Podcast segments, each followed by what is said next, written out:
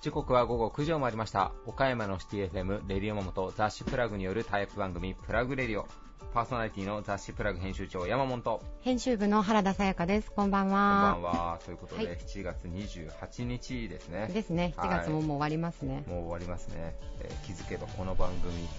もう2年。あそんななりますか。4ヶ月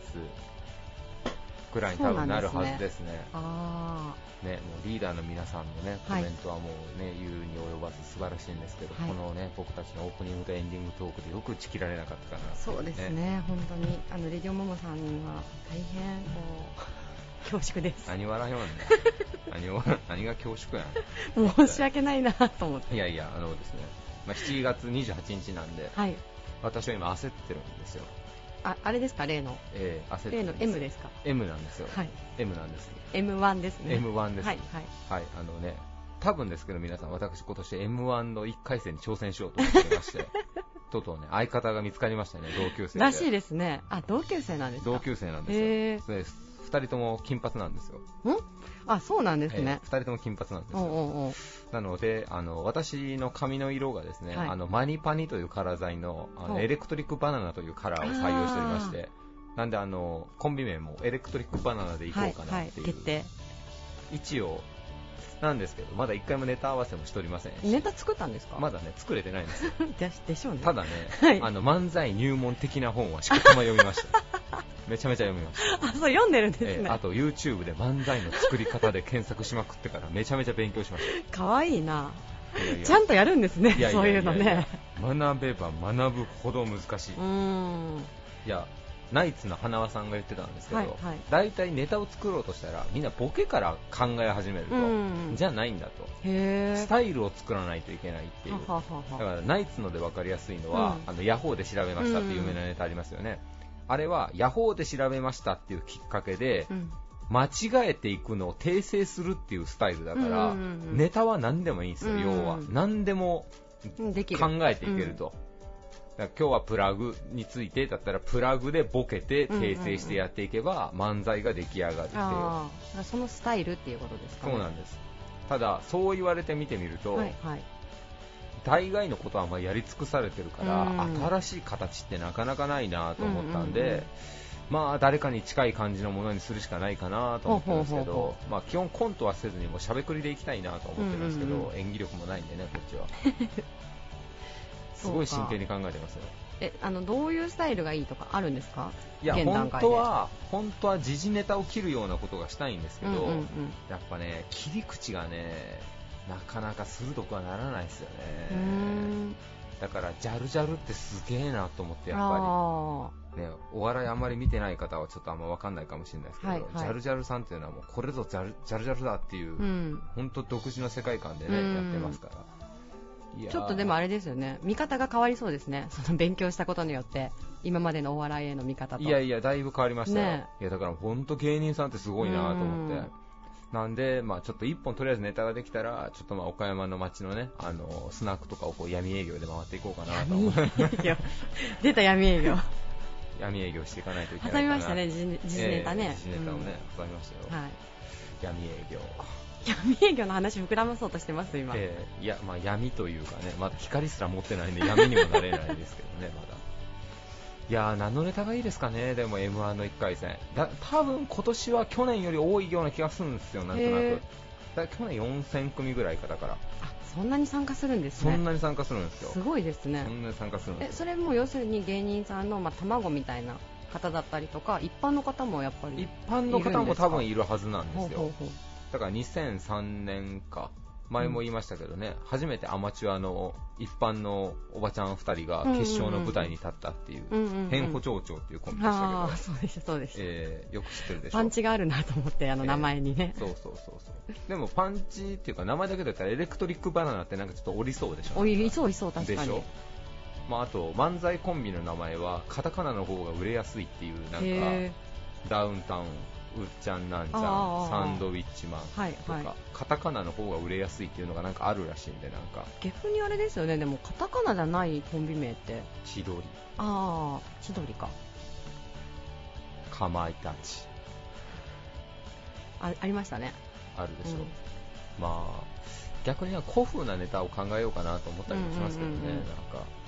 古風なネタ、えー、青空散歩一歩しようとかね。え何、うん、ごめん。ごめんなさい、うん、ごめんわかんないよね。わかんないですよね。そうですね。いやだからもう一回僕あのね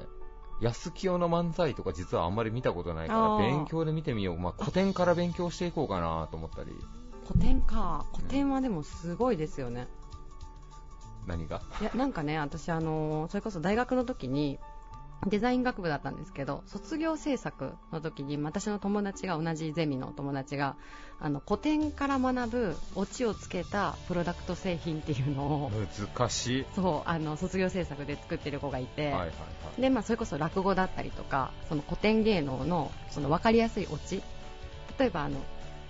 トイレのスリッパを作ってたんですけど、はいはい、トイレマットと、まあ、スリッパ。こうスリッパをちゃんと並べましょうみたいなのをなんていうんですかね、マットに顔があって、スリッパがまあ目なんですよね。だからこうちゃんとしたところに置こうねみたいな、目がバラバラにならない、ちょっとその、あれなんていうんですか、ね、あそうそうそうそう。まあそういうノリのものなんですけど、それをやってて、なるほど、うん、だからですね男子の小便器にある一歩前みたいなとか 虫のイラストみたいなのがあるのと一緒ですね。それをなんかこう、まあ、苦なくちょっと楽しんでやれるみたいなプロダクト製品を考えてたんですけどその子は、はいはいはい、まああのちょっと話が変わったんですけど。いやでもね古典から学ぶことは多いですよね。歴史とか古典とかね。だからお笑いも多分実はそっちなんじゃないかなとか思いながら。あるかもしれないですね。確かにいやちょっと実はネタで触りだけはなんか考えたんですけどやっぱね広げようがなくてなんかあのやっぱ自分たちのパーソナルに向き合った時に、うんうん、2人とも金髪である、うんうん、岡山在住である、うん、もうこんくらいしかないんですよ、もう。全然知らない人にお伝えするときに、うん。うん、やっぱ岡山ネタするしかないなと思って、うん、だからなんかね岡山をネタにした漫才を何か考えようかなと思ったんですけどあの U 字工事ってわかります？あ,、はいはい、あれ栃木県のあれをガンガンやる感じじゃないですか、うん、あれもネタで。でもそれも2番煎じだなと思いながら、うん、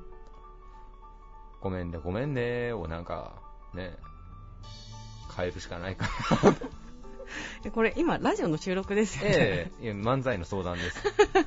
ですよね。漫才の相談してるなと、え漫才のネタを考えるためにさやかちゃんを使って壁打ちをしている状況ですね今は。壁打ちはしないでいただいていいですかね。壁打ちをしている状況ですからいやあのゲストの方のインタビューに行った方がいいんじゃないですか、ね、そうですね。そろそろね。はい、ちょっとそうネタも煮詰まってそうですね、はい、全然ネタできてねえや。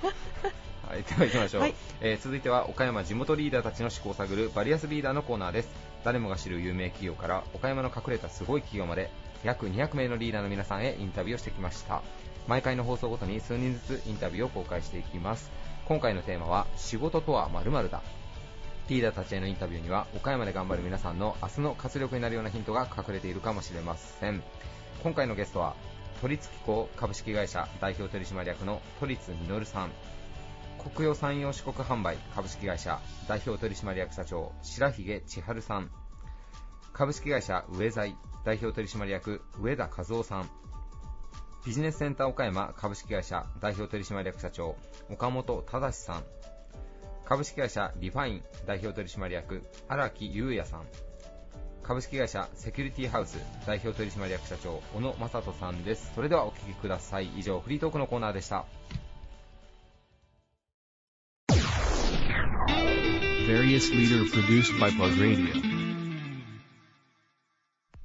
製造業向けに小物部品から大型工作機械まで豊富な商品を販売する機械工具の総合商社。2017年冬に瀬戸内ロボットサポートセンターを開設。都立機構株式会社代表取締役の都立実さんです。よろしくお願いします。よろしくお願いします。お願いします今回テーマがですね仕事に対するま哲学だったりとか思いっていうものを皆さんにお伺いしてるんですけれども都立社長にとって仕事とは何でしょうか？ズバリ仕事とは恋愛です。恋愛ですか？はい。それはちょっとなんか見新しいお言葉ですね。恋愛というのは、はいはい、やっぱり人を、はい、あの人間対人間と同じでやっぱり仕事も好きになって、うんうん、やっぱりその仕事を愛して、はい、仕事に取り組むということで恋愛ということにしました。なるほど、はい、じゃあ鳥社長は仕事のことをもう愛されてるんですか？愛しますね好きですね、はい、そういう風になったのはもうお仕事始められてからでしょうか？だって好きにならないとね、はい、仕事ってうまくいかないしやっぱり好きにならないと、はい、いい仕事もできないと思うので。そうですね、はい、結構こう世の中の社会人の皆さんまあ、今日ちょっと仕事行くの嫌だな 仕事嫌だなって思われる時もあると思うんですけど、はい、社長どうでしょうか？その辺は。いやもう常にポジティブに思って、はいはい、やっぱりこうしたら楽しくなるんじゃないかとかネガティブになる時もありますけどこうやったらこう逆に仕事を楽しくできるんじゃないかなっていうことを常に思いながら仕事に向かうとい。い仕事ができると思います、はい、実際ちょっとそう思われてる方がいいなって思った体験といいますか実体験って何かありましたか？だって嫌でも好きでもこう仕事ってしないといけないですから それだったらどうせだったら楽しくやった方がいいんじゃないかなと思ってやっぱり常に前向きに、はい、よくポジティブに思うように、はい、常に心がけて何事にもやるようにはしてます。はい。なんかもう今日私初めてお会いしたんですけれども、はい、すごくこうお話ししてるとパワーをなんかもらえるようなそんな雰囲気の方なんですけれどもきっとあのスタッフさんもそういうなんかこういいポジティブな刺激を社長から受けられてるんじゃないかなと。そうですね、はい、あの社員に関しましてもみんな元気であそうなんですね、はい、もう勢いのあるメンバーがやっぱ多い。いいですね、まあ、若いっていうのもありますけどね。はい、結構若い社員が多いので。へ、はい、平均年齢は大体どのぐらいになるんですか？平均年齢は34歳、ね、あそんなに若いんですね、はい、あそうなんですか、はい、あのそれこそ2017年冬にあの瀬戸内のロボットセンター作られたと思うんですけれども、はい、そこもやっぱり鳥社長の思いっていうのがすごくはありましたね、もともとそういうね、ロボットとかが結構好きで、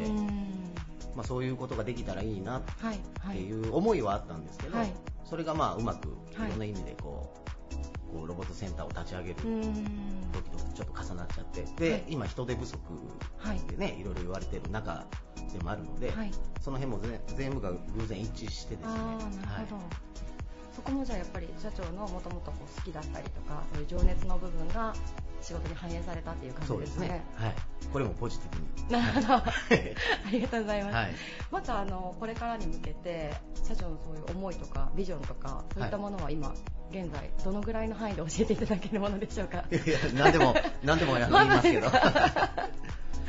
やっぱり我々の仕事っていうのはものづくりに関わるお手伝いをする仕事なので、やっぱりこの人手不足の中ではあるんですけどやっぱりものづくりっていうのは必ず今後もねあの必要となってくる世の中なので、もういろんな意味で、はい、あの何らかの形で皆様方ものづくり製造業の皆様方にお手伝いできる仕事を常に考えながら、やっぱりやっていきたいですね、はい、ありがとうございます、はい皆さんあれですね、ぜひあの見学はできるんでしょうか？あの大丈夫ですよ。あ大丈夫です。はい、あの予約制ですけど一応。恐れない。じゃあちょっとあのぜひ皆さんですね、はい、予約をしてもらって、はい、あの鳥社長の思いの詰まった、はい、あのサポあのロボットセンターを、ぜひ見学していただけたらと思います。見学お待ちしてます。ありがとうございます。はい、本日のゲストは都立機構株式会社代表取締役の都立実さんでした。ありがとうございました。ありがとうございました。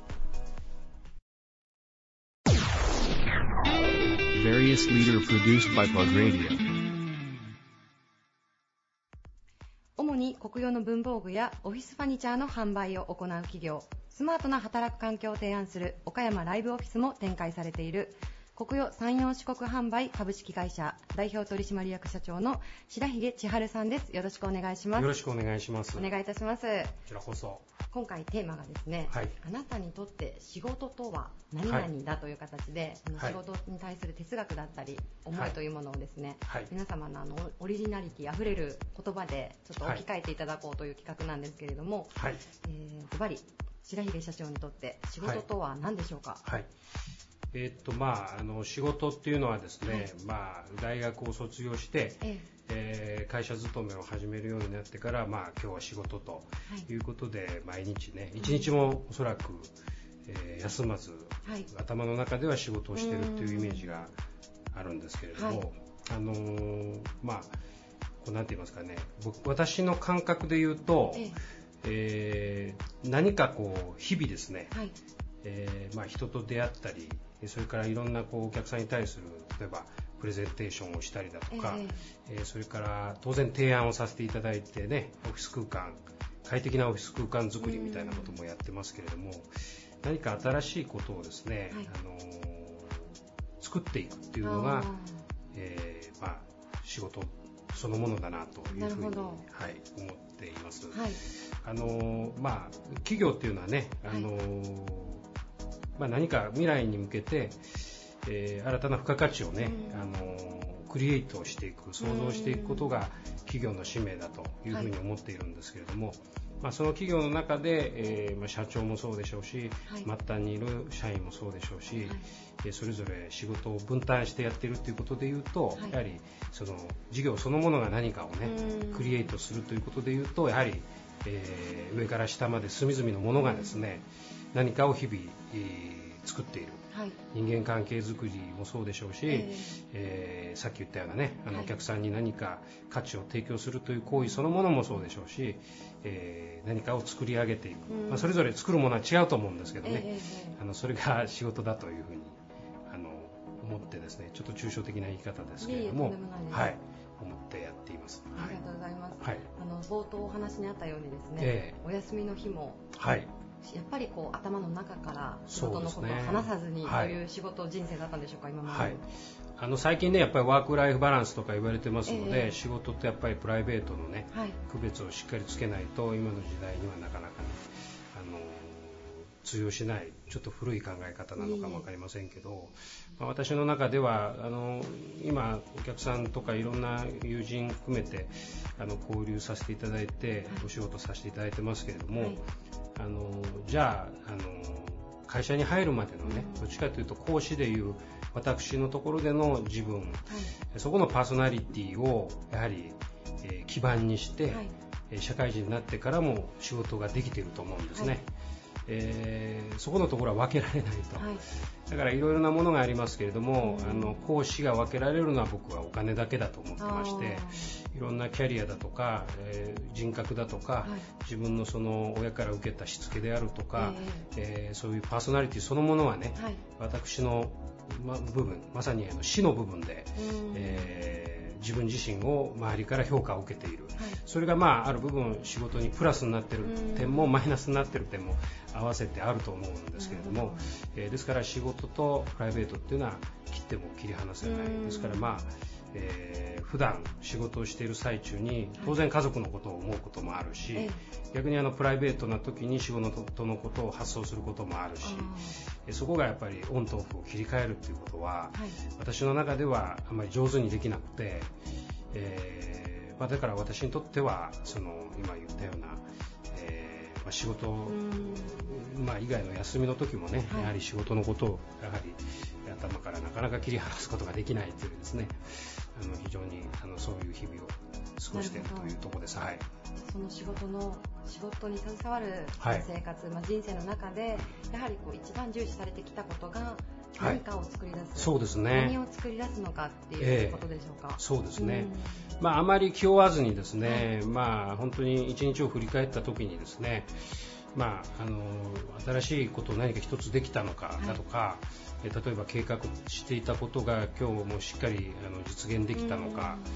えー、まあ、最近ちょっとあの、まあ、毎日は走ってるんですけどもね、はい。はい、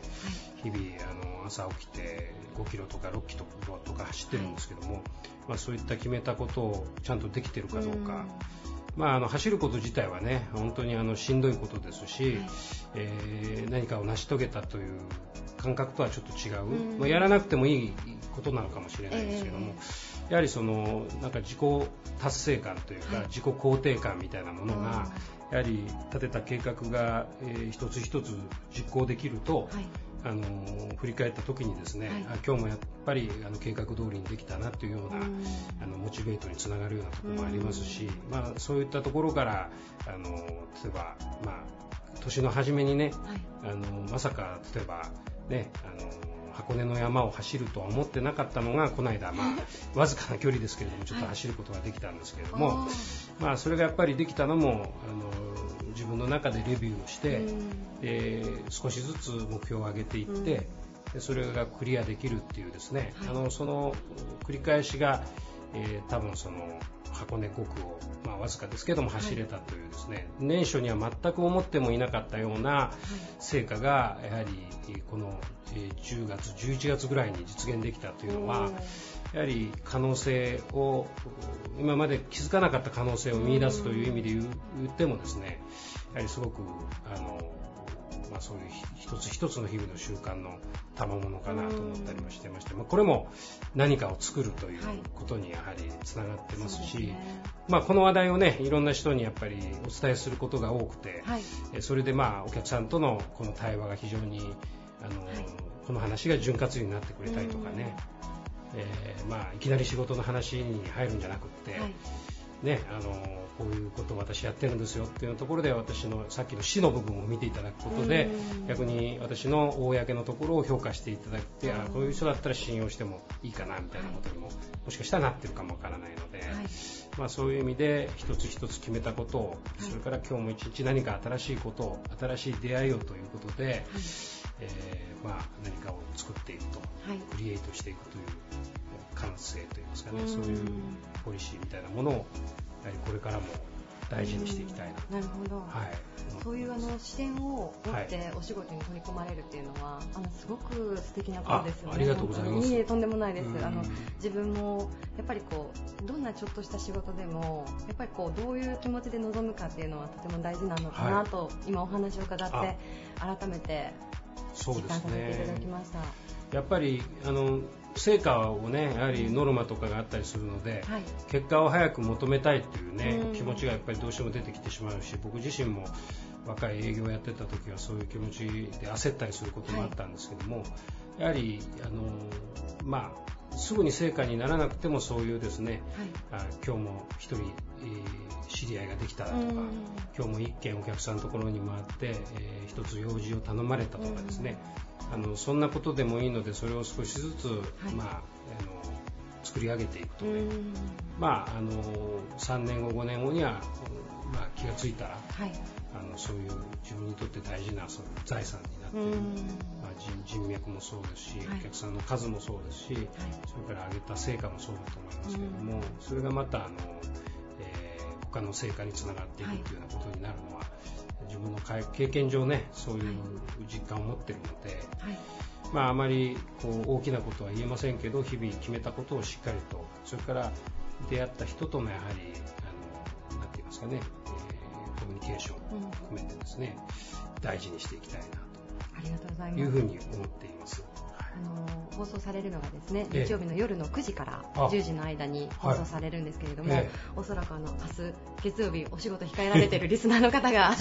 たくさんいらっしゃると思うんですけれども、はい、そういったあの小さな、まあ、成果だったりとかそうですね。そういう小さなこう自己肯定感を積み上げていってそうですね。白毛社長のようにええ、もう人格がお顔ににじみ出るような 仕事人になっていけたらなと思いました。す。いません。ありがとうございます。こちらこそありがとうございます、ええ。とんでもないです。その時はありがとうございました。ありがとうございました本日のゲストは国用山陽四国販売株式会社代表取締役社長の白髭千春さんでした。ありがとうございました。どうもありがとうございました。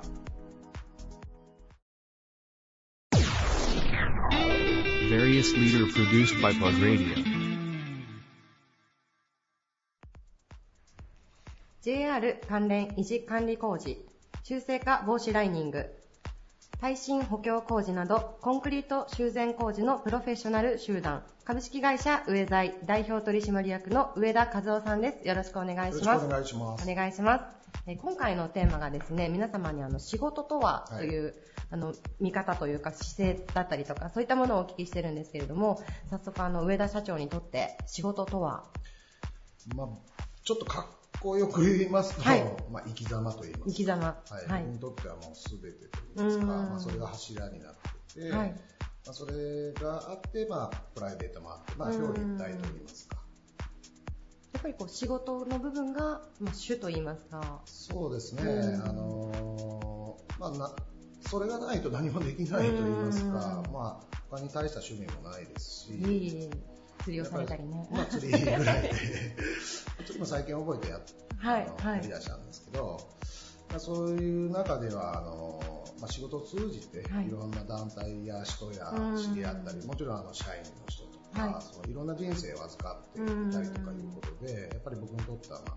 生き様みたいなものですね。なんかあの上田社長がね、生き様という言葉を使うと、ものすごくこうなんか仁義にあふれた男らしい姿がいや、そんなことはないんですけど、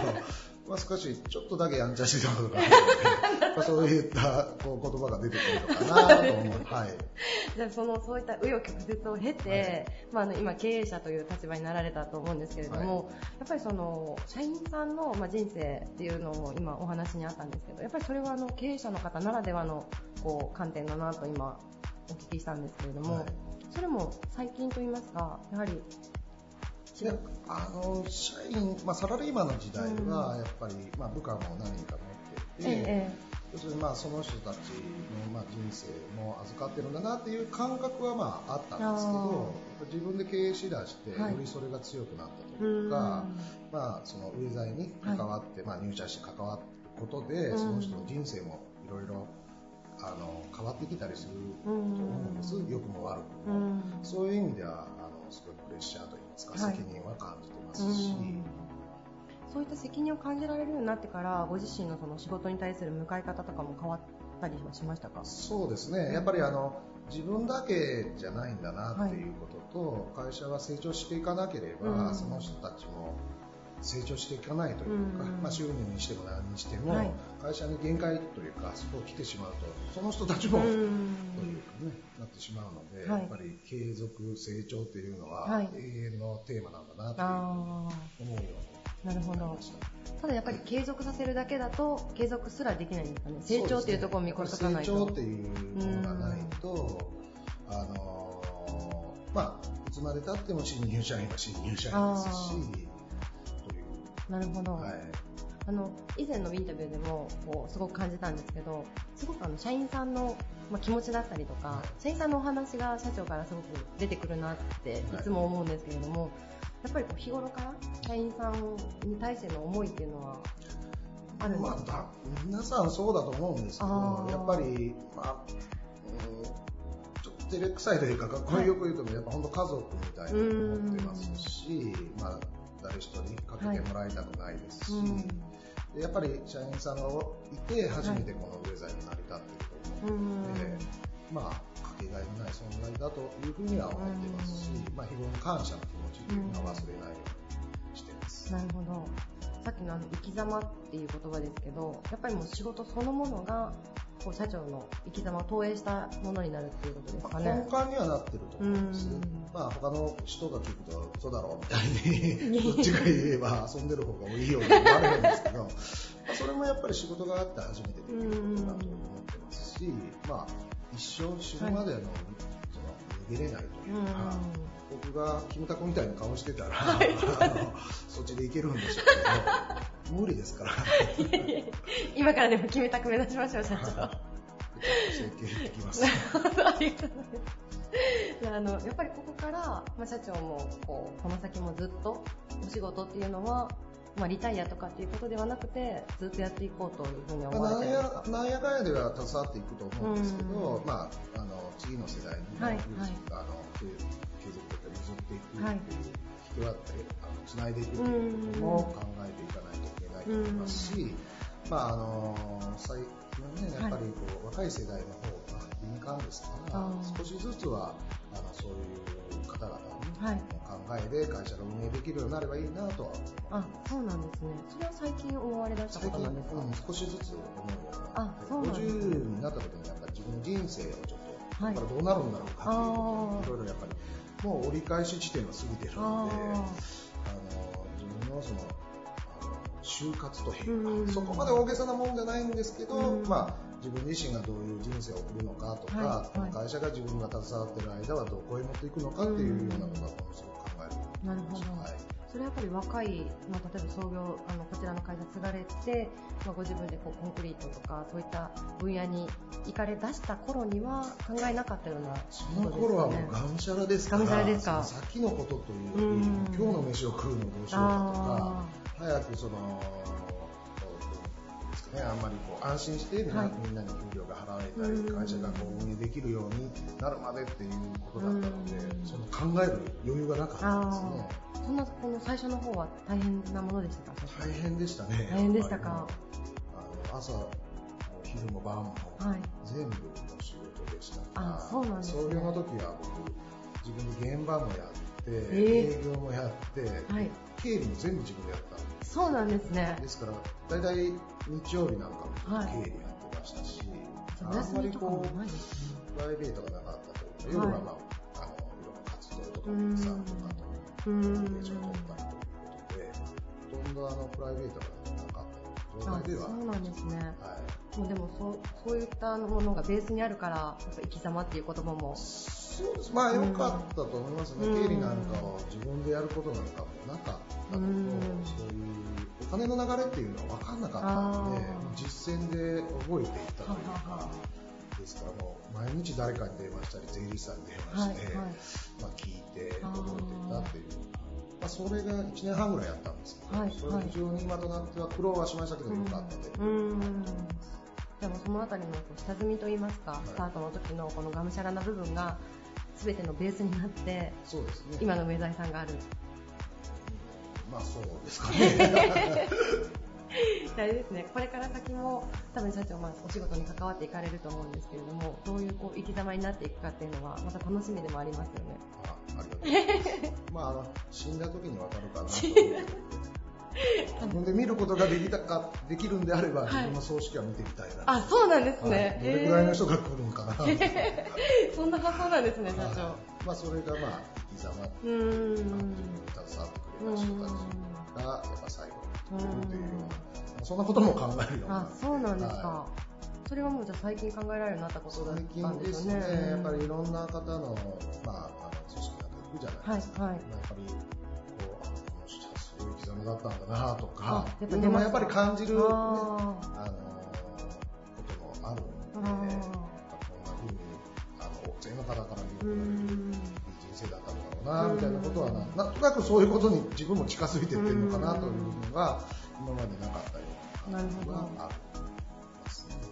まだまだあの私たちも若輩者なんですけどもう仕事がね生き様だったって言い切れるぐらい仕事をやっぱ頑張ってやっていけたらなと思いますね今お話伺ってると。そうですね、うん、まあ、仕事だけじゃもちろんないと思うんですけど、まあ、その自分が求める自立したプライベートをやっぱり、はい、あのために、やっぱり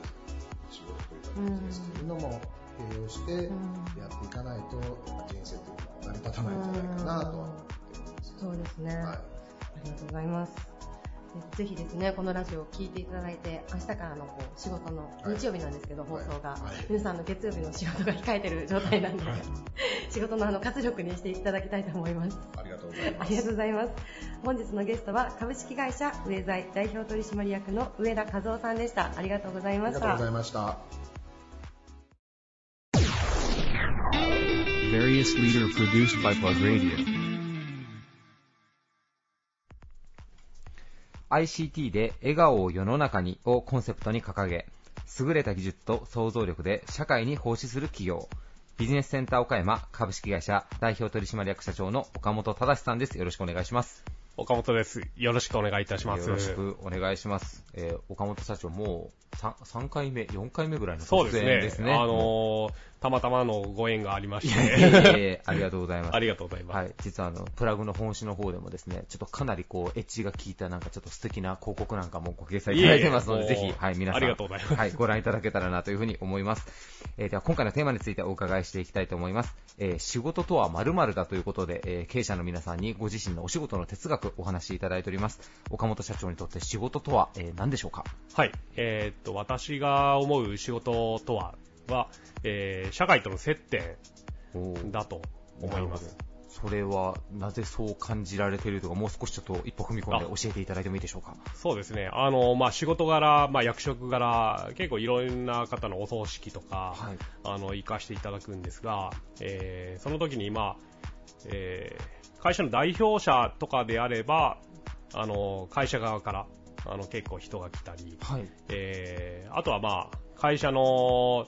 会社からお花とか、はい、あのまあ、そういったもの、はい、まあ、朝電であったり、結構賑やかなお葬式になるんですけど、はい、えー、まあ、一度社会、えー、仕事から離れた方のお葬式なんか行くと、すごい、えー、と今まで仕事でバリバリやってた、その輝かしいところが、はい、もうあんまりあ見見て見見えないっていうか、はいはい、でも実際はやっぱり同僚の方とか来られてるんで、えーまあ、昔はすごいバリバリされてたのかなと思うんですけど、ちょっとそういうのが、えー、行くたびにちょっと寂しいなというふうに思ってるんで、はい、まあそう考えるとその生涯現役で、はい、えー、勤めれる会社っていうのが、まあ、理想だったりするなるほどかなと思います。なるほどあのね、放送の時には少しも前の話になってるかもしれませんけども、あの津川雅彦さんと、ね、浅岡幸二さん亡くなられて、あはい、あとちびまる子ちゃんのね、さくらももこさんなんかも亡くなられて、この2つなんかどちらかといえばなんかこうなんだろう楽しいお葬式じゃないですけど、はい、なんかちょっと明るい感じでやろうっていうのでなんか結構ニュースなんかでも取り上げられてたんですけど、はい、まあそもそもあれですね社会との接点がなかったらまあ 弔問客というかそう、ね,、いう方もやっぱりどうしても、はい。まあ、そういうシーンを結構見てこられたってことなんですね。そうですねやっぱり、経営者でもその、まあ、今までの人生の結果がそのお葬式に現れるっていうのがあって、で弔問客の方が少ないとか、はい、意外意外にそのすごい方なのにあの 少ないっていうのもあったり。それちょっと辛いですね見てる方も。なんで人なのになって、ねうん、で僕の知り合いのある経営者が言ってましたけど、はい、あのまあ、その方息子さんで親父さん亡くして、はい、でお葬式の時に親父さんの仕事仲間仕事をされてた多分他社の方なんですけど、はい、あのお前の親父に助けてもらったんだとか、うん、そういったことを息子に、えー、お前の親父っていうのはすごい人だったんだみたいな話をされたっていうのがあって、はい。まあ、そういうのをなんかね息子も聞くと、うん、今まで親父ってどうだったんだっていう、はい、喧嘩ばっかりしてたのが実際は、はい、あのちょっと尊敬っていうか、うん、改めて考えたらあすごい人だったんだなっていう。はい。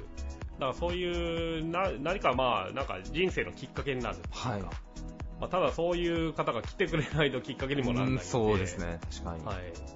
なんかそういうのを感じましたね。社長、ちなみに今おいくつでいらっしゃいましたっけ、はい、あの、35になりました。もうあれですね、35でもうお葬式を考えるっていうのも なんかちょっと早すぎる。まあでもそういうのを見てたらね、これからの人生設計というか、終わりを見据えてなんか生きないといけないなって気持ちにもなってきますね、確かに。あの昨日の朝、うちの妻に言われたんですけど、はい、夢であんたが死ぬ夢見たって、はい、縁起でもないなみたいな、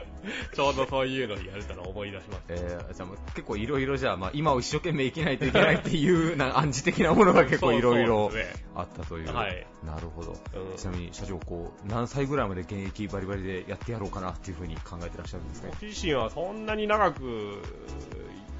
やってやりたいっていう思いはあんまりないんで、なんかまあいろんなこと、えー、フィールドを変えながらやっていきたいなっていうのがあるんで、はい、まああんまり考えてないですね。ちょっと言い方が平たすぎますけど、ちょっと今時な感じの経営者さんのやり方ですね、でも。まあ後の人が大変ですよね、うるさい人がいるとね。うん、その辺で、えー、自分の引き、引く時っていうのはしっかり考えないといけない。なるほど、なるほど。はいまあ、その本業自体引いてしまってもその後も何かしらでまあ社会の接点は自分も仕事っていうのを通じてやっていこうかなというふうに、ね、はい、改めて思われているということですね。そうですありがとうございます。ちょっと僕も賑やかなお葬式になるように、ちょっとしっかり仕事を頑張っていこうかなと思わされました。はい、ありがとうございます。ありがとうございます。はい、ゲストはビジネスセンター岡山株式会社代表取締役社長の岡本忠さんでした。ありがとうございました。ありがとうございました。Various leader produced by Plug Radio. モート専門ブランド古着の買取販売を手掛けるリファイン岡山を運営する会社です。株式会社リファイン代表取締役の荒木優也さんです。よろしくお願いします。よろしくお願いします。えー、今回ゲストの皆さんに仕事とは〇〇だということで、ご自身のお仕事の哲学お話しいただいております。荒木さんにとって仕事とは一体何でしょうか？えー、余計なことをしないことですかね。もう、はい。雑ネガティブな感じがしますけど、えっと、その心はな、なぜそういった言葉を選ばれたんでしょうか？でも、結構そのシンプルに考えることが、まあ、うまく、うまくいくというか、まあいいんじゃないかなと個人的には思ってるんですけど。はいはいはい。よ余計なことをしない。はい。うーん、あ、なんだろう、余計なことをしないっていうと、なんか、すごいこう、あんまり、ちょっと消極的な感じがするんですけど、まあ、プラスな感じで、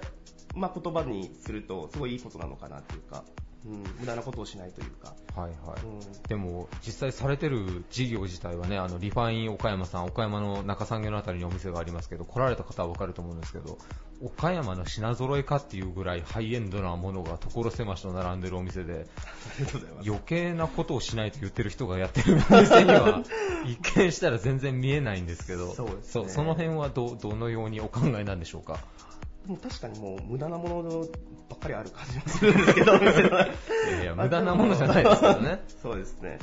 まあ、でもある程度こう、なんだろう、世界観っていうか一貫したものを、まあ、こう、なんだろうな、お店はこうあるのかなっていうところはあるんですけど、はいはいはい、はい。まあ、他の仕事もなんかアパレルを中心に結構うち、まあ、10人ぐらい少人数でやってる会社なんですけど、はい、まあ、結構その、やってることは一貫してるというか、すごいシンプルなことを、まあ、やってるかなっていうところで。ああ、なるほどなるほど。はいまあ、そういう意味で。事業自体はもう一点に集中して、他のことはもう余計なことはしないっていうふうに決めてらっしゃるっていう。そうですね。はい。そうですね。荒木社長ぐらい儲かってったら、やはり自分のパワーを出してみようかとかって、なんか欲が出てきそうな気がしますね、なんか確かに。本当これからです。ね。なるほど。ちなみに、まあ、今、放送はこれも2019年になってるんですけど、はい、まあ、昨年からの傾向で岡山でなんか最近人気のブランドって何か傾向とかあったらちょっと参考までに教えてほしいなと思うんですけど。でも本当にちょっとこうしばらくストリートなというか、うん、まあ、流れは変わらないんじゃないかなと思ってるんですけど、うんでもモードのこうブランドに絞ってこうオンラインとかもあの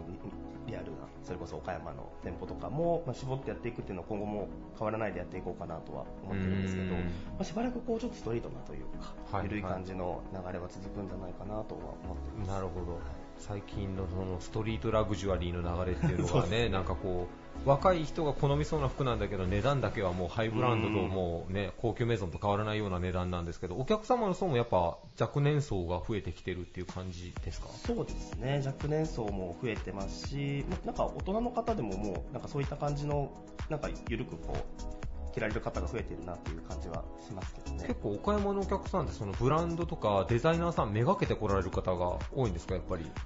いや、でも、そうですね。あの、最初はそれでも、ちょっとずつこう、うちに寄ってきていただけるようなお客様も増えてきてるのかなっていう印象はありますけどね。あ、じゃあもう、とりあえずリファインに行って教えてもらおうじゃないけど、そういう感じで。一番理想的ではありますけどね、そうなったら。でも本当にね、今から15年、20年前って本当に、それこそストリートブランド、ね、DC ブランドの次は僕らの世代はストリートブランドで、岡山のセレクトショップにお年玉握りしめてね、1万2万の T シャツ買いに行ってた時代ですけど、今、リファイン以外であんまりそういう光景ってないですもんね、やっぱりファストファッションが台頭してから。そうですね、まあ、うちの、僕のなんか20後半のちょうど30前ぐらいの世代なんですけど、はい、ちょうど多分その、多分高校生とかぐらいで古着だってこう、アタカバーだの、なんだのとかがこう好きな、まだギリギリの層なのかなっていうのもあって、まあ、その後ちょっとこう、ハイブランドも好きになって、今のなんかこう、ちょっとストリートが混ざってきたような、まあ、ちょうどなんかいろいろんななんかこう、カルチャーが分か分かってるというか、なんか見れてるような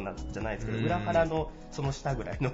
感じのが、ある程度なんかちょっとこう、通ってきてるギリギリのところなのかなっていうのもあって、まあ、ちょうどいいところが、なんとなくこう、このぐらいがいいかなっていうのは、最近なんとなく見えてきて。なるほど。ただもう毎回この放送で言いますけどね、岡山やっぱ生産地としては日本、世界でも屈指ですけど、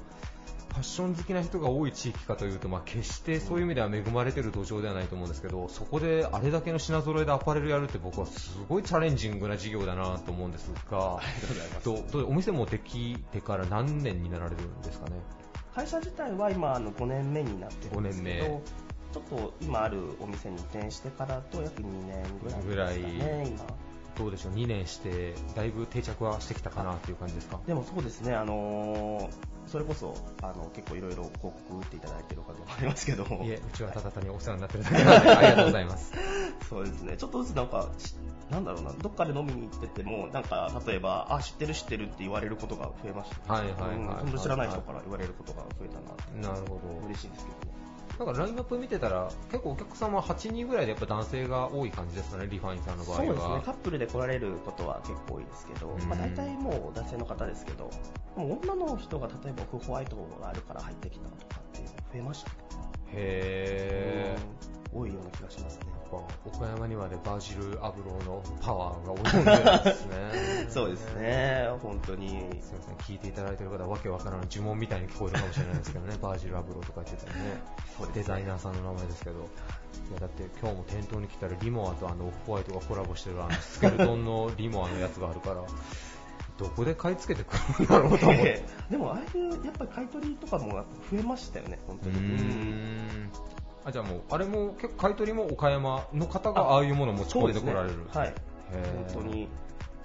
岡山の方が持ち込まれることもありますしオンラインで送ら勝手に送られてくる。なんかととんでもないでかい段ボールが届いたなと思って開けたらなんだこれってすごいのがいっぱいですね。まあ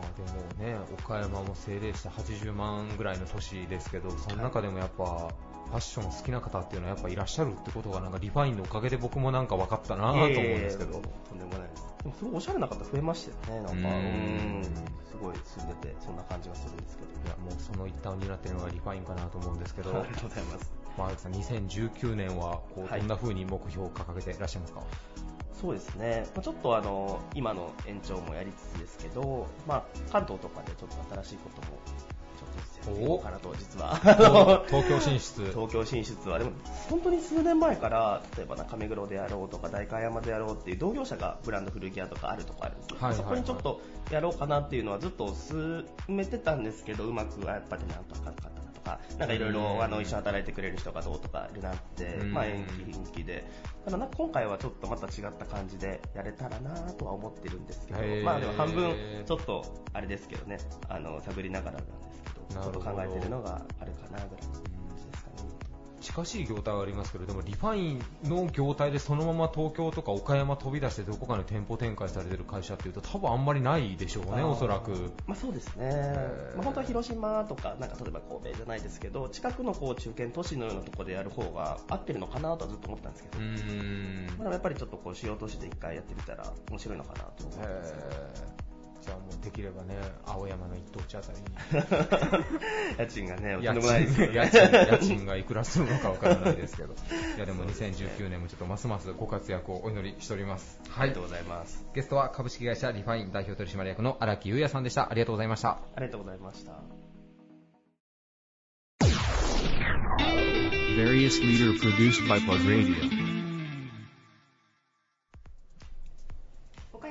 の安心安全を守る防犯商品の販売から施工までトータルで提供する企業株式会社セキュリティハウス代表取締役社長の小野正人さんです。よろしくお願いします。はいよろしくお願いします。お願いします、えー、小野社長今回テーマが、はい、仕事とは何々だという形でご自身のあの仕事に対する考え方だったりとか、まあ、哲学っていうものを皆さんに教えていただいてるんですけれどもはい、はい早速小野社長にとって仕事とはどんなものでしょうか？はい、えーまあ、仕事とはまあ哲学そんな大したもんではないんですけれども、まあ、自分的にはもう修行の場だというふうに思ってまして、えー、何でもこういいことって、はい、なかなかこう伝わっていきにくいことだというふうに思うんですけども、はい。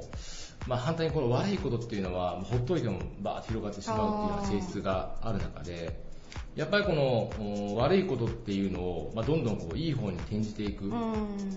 あ、そういったことの修行の場だと思って、えー、修行あ仕事させていただいております、はい、すごいなんか真面目ですね小野社長いきなり真面目になりましたね。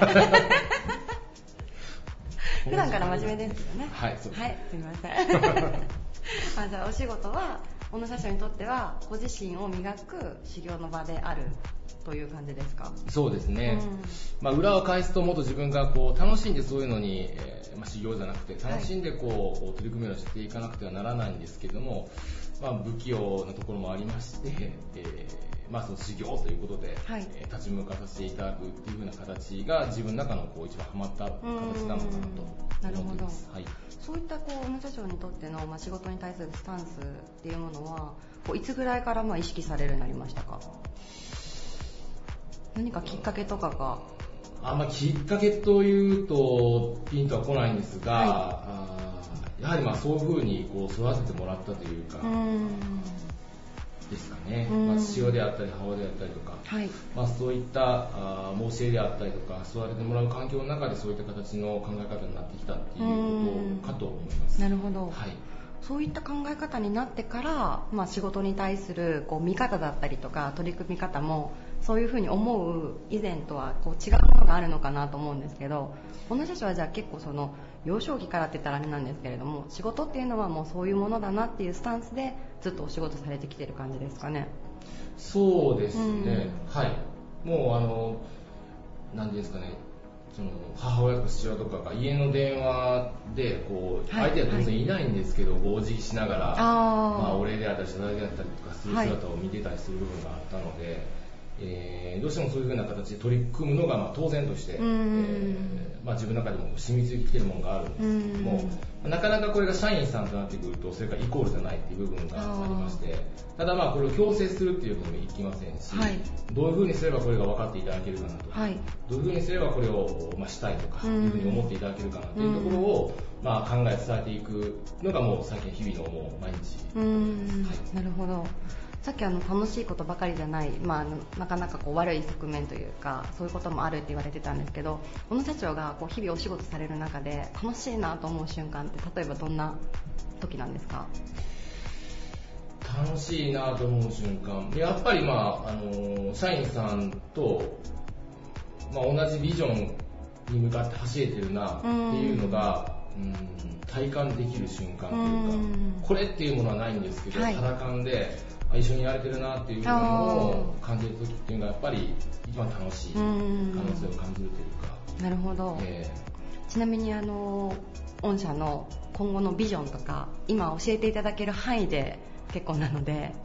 今後何かこうこういうふうなことに向かっていきたいみたいなことがあったら教えていただいていいですか？はい。うん。まあ社員さんもほとんどの方がもしかしたらそうなのかもわからないんですけども、まあ、会社からこういった形のことをしてねっていうふうな、うん、まあ、指令だったりお願い事があったりとか、まあ、そういったところでですね、えー、進んでいく、まあ、言い方悪くすると、まあ、やらされている形になることが多くあるかと思うんですけども、えー、とにかくその自分で選んでこれをしてるんだ、したくてやってるんだっていうのを、まあ、社員さんがもう自発的に感じてくださって、うん、えー、進んでいける会社、自分でやってるんだっていうのを強くこう感じれる環境っていうのを作っていきたい、うん、そんな風に思ってます。ありがとうございます。だいぶ違いますよね、気分が。やっぱやらされてるのと、そそうですね、やろうとしてやるのと、うん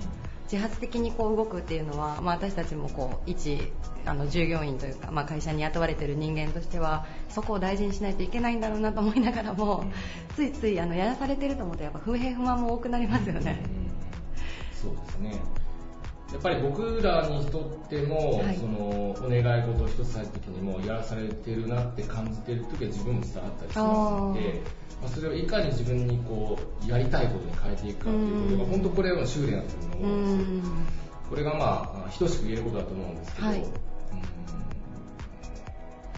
やりたいことにこう意識変革していくっていうことの大切さをまあ日々皆さんにお伝えさせていただいているというなるほど、はい、ありがとうございます本日のゲストは株式会社セキュリティハウス代表取締役社長の小野正人さんでしたありがとうございましたありがとうございました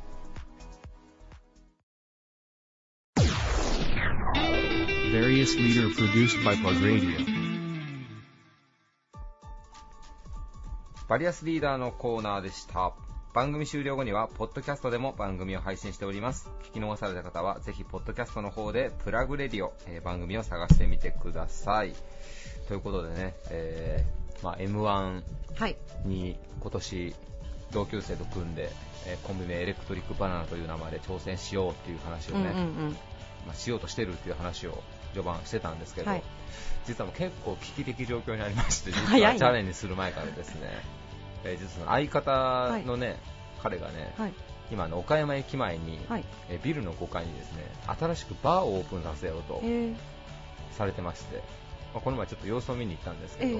まあ、ちょっと予算があまり足りないらしく、はい、えー、自分もつなぎを着て中の内装工事をね汗まみれになりながら頑張ってるっていうその方なんですけどその方なんですね、えー